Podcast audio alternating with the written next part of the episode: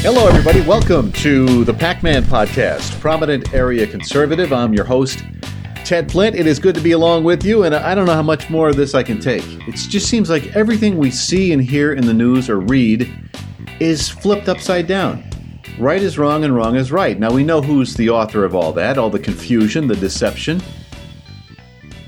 Every single day. The latest is the F B I. They issue this memo, and they send it out to law enforcement agencies around the country, and it was circulated internally, and they warn that violence on Inauguration Day could echo what we saw during last Wednesday on January sixth at the Capitol. So the memo goes on, and I'm working from a piece here in WorldNet Daily, a piece written by C. Douglas Golden. This memo cautioned all fifty state capitals could see armed protests when Joe Biden is sworn in on the twentieth. So A B C also reports that the F B I has uh, been warning, is warning, that at least one armed group had called for, quote, storming a host of government buildings if President Trump is removed before January twentieth. Now, this impeachment charade that the Democrats are engaged in, a second impeachment, I don't think that's ever happened. And we all know, as the president tweeted out today, or he said today, this is all part of the greatest witch hunt in American political history. Why would they want to impeach him? He's going to be gone in a week. If it, and I know why. I think I know why. Because they want to crush him, because they're afraid of him. The Democrats are afraid of Donald Trump. The media is afraid. The communist left is afraid of President Trump, and as well they should be. They want to destroy any chance he has of running in twenty twenty-four. It's been talked about. I don't think the president has said one way or the other whether he's running or not. He'll be seventy-eight years old in four years. But Trumpism is only starting. It's here to stay. It's not going away, as Matt Gaetz said today or yesterday. He said, we're not going back. The F- the uh, G O P is not going back to the old party. It's not the grand old party of George, the both Bushes and the McCains. We're not going to lose the way Mitt Romney lost to Obama. We're not going to lose graciously or quietly go into the night. We're going to, this, this party, the energy is with the Trump wing of the party. That's where the energy is. We're not going to politely lose like Romney did to Obama. I, I swear he tanked that election. He won that first debate. He was ahead in the polls, and he I think he purposely lost. But that's fine. The second Obama administration gave us the first and only, unfortunately, Trump administration, at least till now. I think if he runs in twenty twenty-four, it's it's hard to say what's going to happen in four years. I think the events of these past two weeks have done more really to hurt his chances than help him, frankly, the way he handled the fallout after this uh, protest. You know, some are calling it a riot. We don't know who was responsible. We think we know. I'm sure some of Trump's people may have been responsible, but I, I'd lay nine to five that many on the left were responsible for breaching the Capitol. I mean, breaching, I mean, they were let in by the Capitol Police. Will there be violence? I think if these protests have to take place, and I hope there's no violence, truthfully, I really hope there isn't any violence. But if the Democrats think they're going to initiate this twenty-fifth Amendment crap and get the president out that way, uh, it's not going to happen. There, there's not going to be a vote on the twenty-fifth Amendment and, and utilizing that before the president's term ends, which again is January twentieth. But that's not how th- the way things work in Washington. But the F B I, back to the F B I memo, the F B I is saying that armed protests are being planned at all fifty state capitals from January sixteenth through the twentieth. That's where the these protests need to take place. I'm, I'm all for going to Washington. That's that's great. You know, I know some people who went to Washington, and uh, good for them. That's a good thing. But, I mean, the protests and the demonstrations and the show of force needs to take place at the state level. Everything in this country is a federal case. That's because we don't practice federalism any longer. Everything is about Washington and about the president and about what Congress is doing. You know something?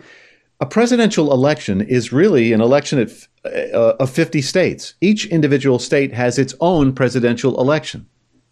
That's federalism. The demonstrations need to take place, or should have taken place, especially in those capitals where all this fraud took place. Pennsylvania, Georgia, Wisconsin, Michigan, Arizona, Nevada, and a few others. Those are where the demonstrations and the citizenry uprising to show their displeasure with the steal of the election, that's where they should have taken place, in those states' capitals. It's great.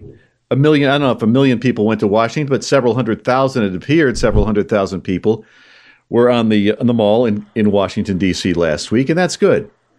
So back to the F B I, this F B I memo, I, I'm looking at it here, and it's like they're they're warning about this violence from these uh, from people who support Trump. What about all the violence that took place over the summer? What about Antifa and B L M?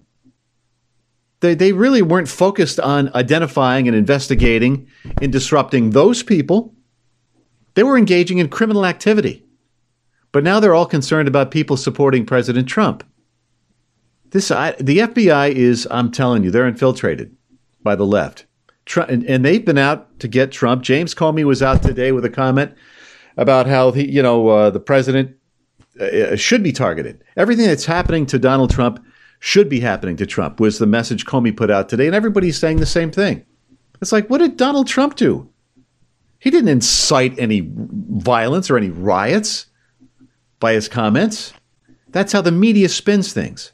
Everything is flipped upside down. So the National Park Service is closing parks around D C in the run-up to the uh, inauguration. And again, from the F B I memo, groups involved in the January sixth protests at the U S Capitol continue, they, they said riots, uh, continue to threaten to disrupt the fifty-ninth presidential inauguration on the twentieth of January. This includes the setup and execution of inaugural events, which occur in several park areas. That's why uh, the uh, the park people are closing, the Park Service is closing uh, the parks around D C, all in anticipation of violence. This past summer, where was the F B I and the left and the media when all these violent demonstrations took place? Trump's people didn't burn down police precincts and turn over cars and kill people and destroy property. I forget how many people died over the summer. I want to say four dozen or so. But now they're getting wise to the possibility there may be violence. Amid all these calls for unity, he turns around, he blames the president for the deaths of two hundred thousand plus Americans due to COVID. What, what a way to unify the country. You're going to unify us by saying you're going after the F, or the uh, the N R A? He said that. I'm going after the N R A. No, the N R A, Mister President-elect, is going after you. That's how it works. You're not going after the N R A. There are six million of us who belong to the N R A. And we don't take kindly to threats. Now, when I say we're going to go after you, obviously through the ballot box, through the democratic process. Don't read into that anything else. But you know something? We kicked the British out for raising taxes on tea a few cents. We sent the British packing. It was over more than that, but that's what started it. Americans don't take kindly to threats. We are citizens. We are not subjects. We were not, we're not going to be ruled by anyone. We'll be governed by our political leaders. But being governed and being ruled are two different things. But now the F B I is all concerned, oh, the violence, the possibility of violence at all these state capitals. I hope a million people show up at every state capital. If there's a an event in Albany, I'm going to be at it. And I know some people personally who organize these types of events. And the next one that happens in Albany, I'm going to be there.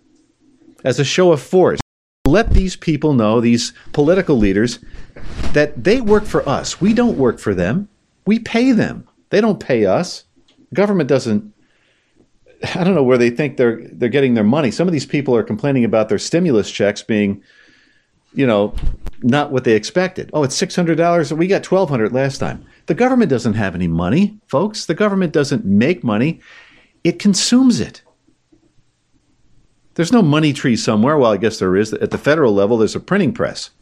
The federal government prints money to pay its bills. State governments can't do that. Individuals can't do that, because if you do that, you're going to get charged with a federal crime, because the federal government doesn't want any competition. But that's uh, I'm getting off track here. So Biden's people, thirty-one percent of his supporters believe that, actually forty percent of Biden's supporters expect a brand new civil war. I'll tell you what, Mister President-elect, there is already a civil war. It's a cold civil war. And it's been raging for a long time. But I think what they mean here is a hot civil war, a shooting war. I don't think that's going to happen. This is a great country. We've survived a, a great many crises over our two hundred forty years, and I think we're going to survive Joe Biden's term in office, whether it's six months. I don't know. What, what's the what's the over-under on Biden making it to summer? Let's face it. He's not going to make it four years. There's no way. There's no way on God's green earth that Joe Biden's going to f- finish out his term. What's going to happen? I don't know, but I'm just predicting. He's not very lucid very often. So anyway, thirty-one percent of Biden supporters don't believe there'll be a civil war. This, uh, according to a poll by Frontier Center's Ear to the Ground. This is in uh, the Washington Examiner. Poll found seventy-one percent of President Trump's supporters believe civil war is likely. Only eight percent Uh, don't believe that. Among Biden supporters, twenty-nine percent were unsure. Among, uh, among Trump backers, twenty percent not certain. So this controversy over the uh, disputed election outcome is is crystallizing the view that there be there's going to be some kind of civil war. Now, Michael Savage wrote a book a decade ago, at least a decade ago, called The Coming Civil War. I have not read it. I've read a couple of Savage's books, but he predicted it. And it's over a number of things. I mean, we cannot agree on anything, the two Americas. And they're clear, there's a split. There's a split in our little town in Washington County. We know who the liberals are. They know who we are. It's evident by what we drive, what we wear, what we eat. I mean, you can I can spot a liberal walking down uh, in the village a mile away. They all have the same look. They're thin, angry looking, gray. They, they wear these... Uh, John Lennon-type glasses. They drive Subarus. They they wear their masks inside their Subarus. I mean, you can, we all know who they are, and and that's fine. You know, it's a free country, and they know who we are. I got my Trump stickers, my Trump uh, cap, baseball cap, and I wear it proudly. But anyway, back to this poll. When asked who won the election technically, the responses were, if you believe civil war is coming, seventeen percent Biden won, eighty-one percent Trump won, three percent are brain dead, basically. They're unsure. If you believe no civil war is coming, fifty-five percent Biden, twenty-five percent Trump, fourteen percent are unsure. Unsure on civil war, forty percent Biden, forty-eight percent Trump, and twelve percent not sure. But seventy-five million people voted for President Trump, more than any other incumbent president in our history.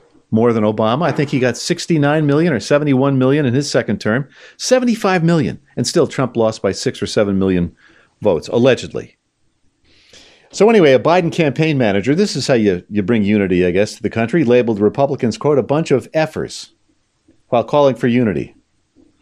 You know, there was one evangelical leader, I can't remember his name, but he said if, if Biden is serious about unity, he would invite Christian and evangelicals and other Christian leaders to the table to to discuss the agenda that he has planned for the country. But he won't do that because he has an agenda and it doesn't mesh with Christianity, folks. Let me tell you, I was watching a, a YouTube video.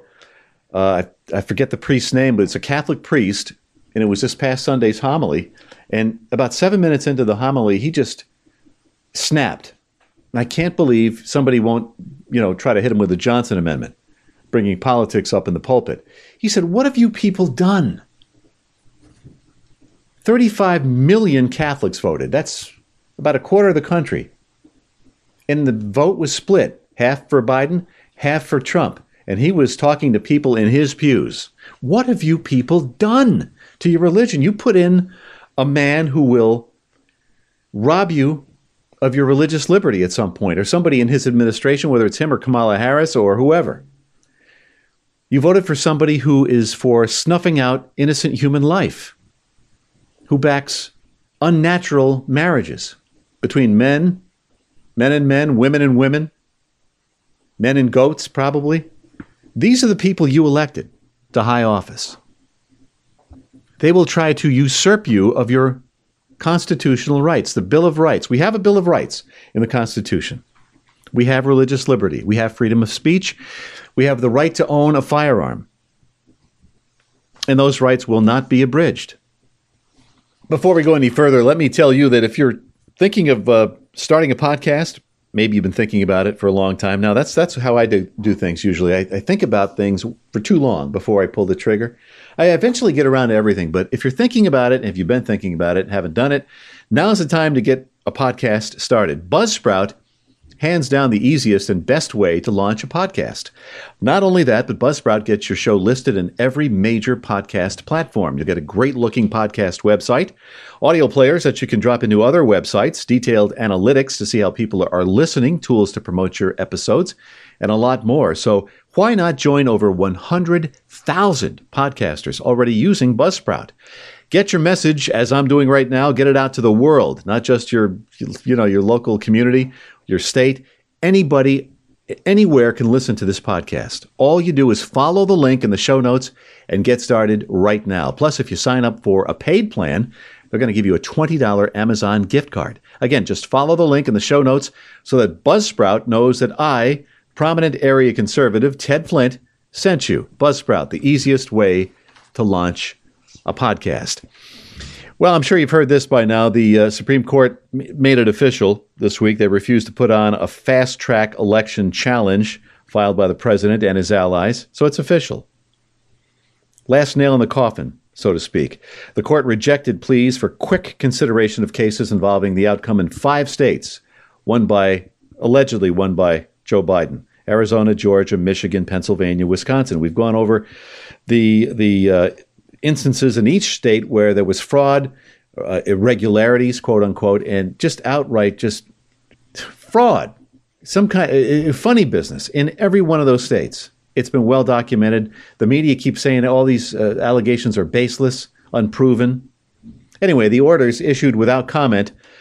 Not really surprising. The justices had previously taken no action in those cases in advance of last week's counting of the electoral votes in Congress, which confirmed Biden's victory. So that's the way it goes.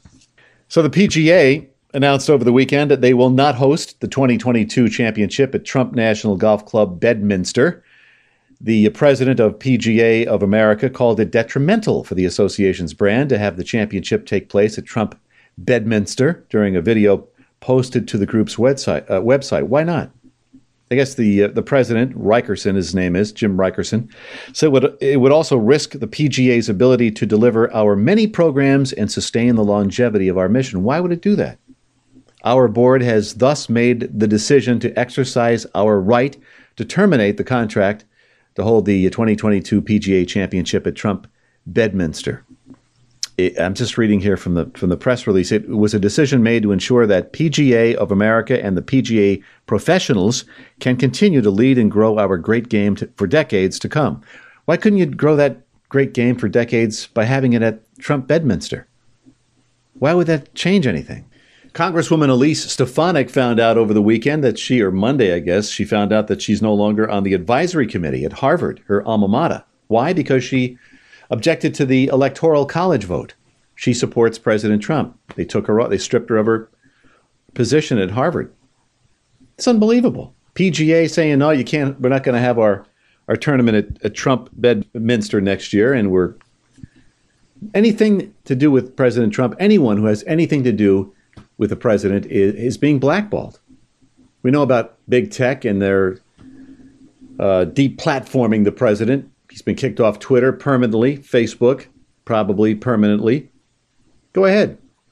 Even Parler, a conservative alternative to Facebook, had their app taken down from Apple, I guess. I think the whole darn bunch of them are a bunch of communist liberals from out, out west, out in California. These big tech uh, people, these Zuckerberg and all these other people. Dorsey, I guess, is the other big one. I would get, if I had an Apple, if I had an Apple phone, I would get rid of it. I don't have an Apple phone, an iPhone. My daughters do. But I bought them used. So anyway, the phones, that is. So that's going to do it to it. We are out of time. Thank you very much, folks, for tuning us in. This is the prominent area conservative, PacMan, P A C M A N.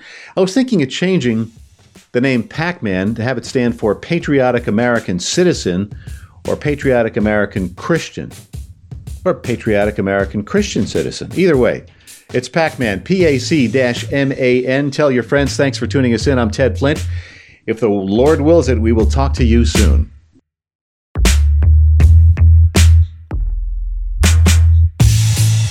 The PacMan Podcast was recorded by Ted Flint. Produced and edited by Ken Burns. Music by Kevin McLeod. Be sure to tune in to the next episode of the PacMan Podcast with Ted Flint.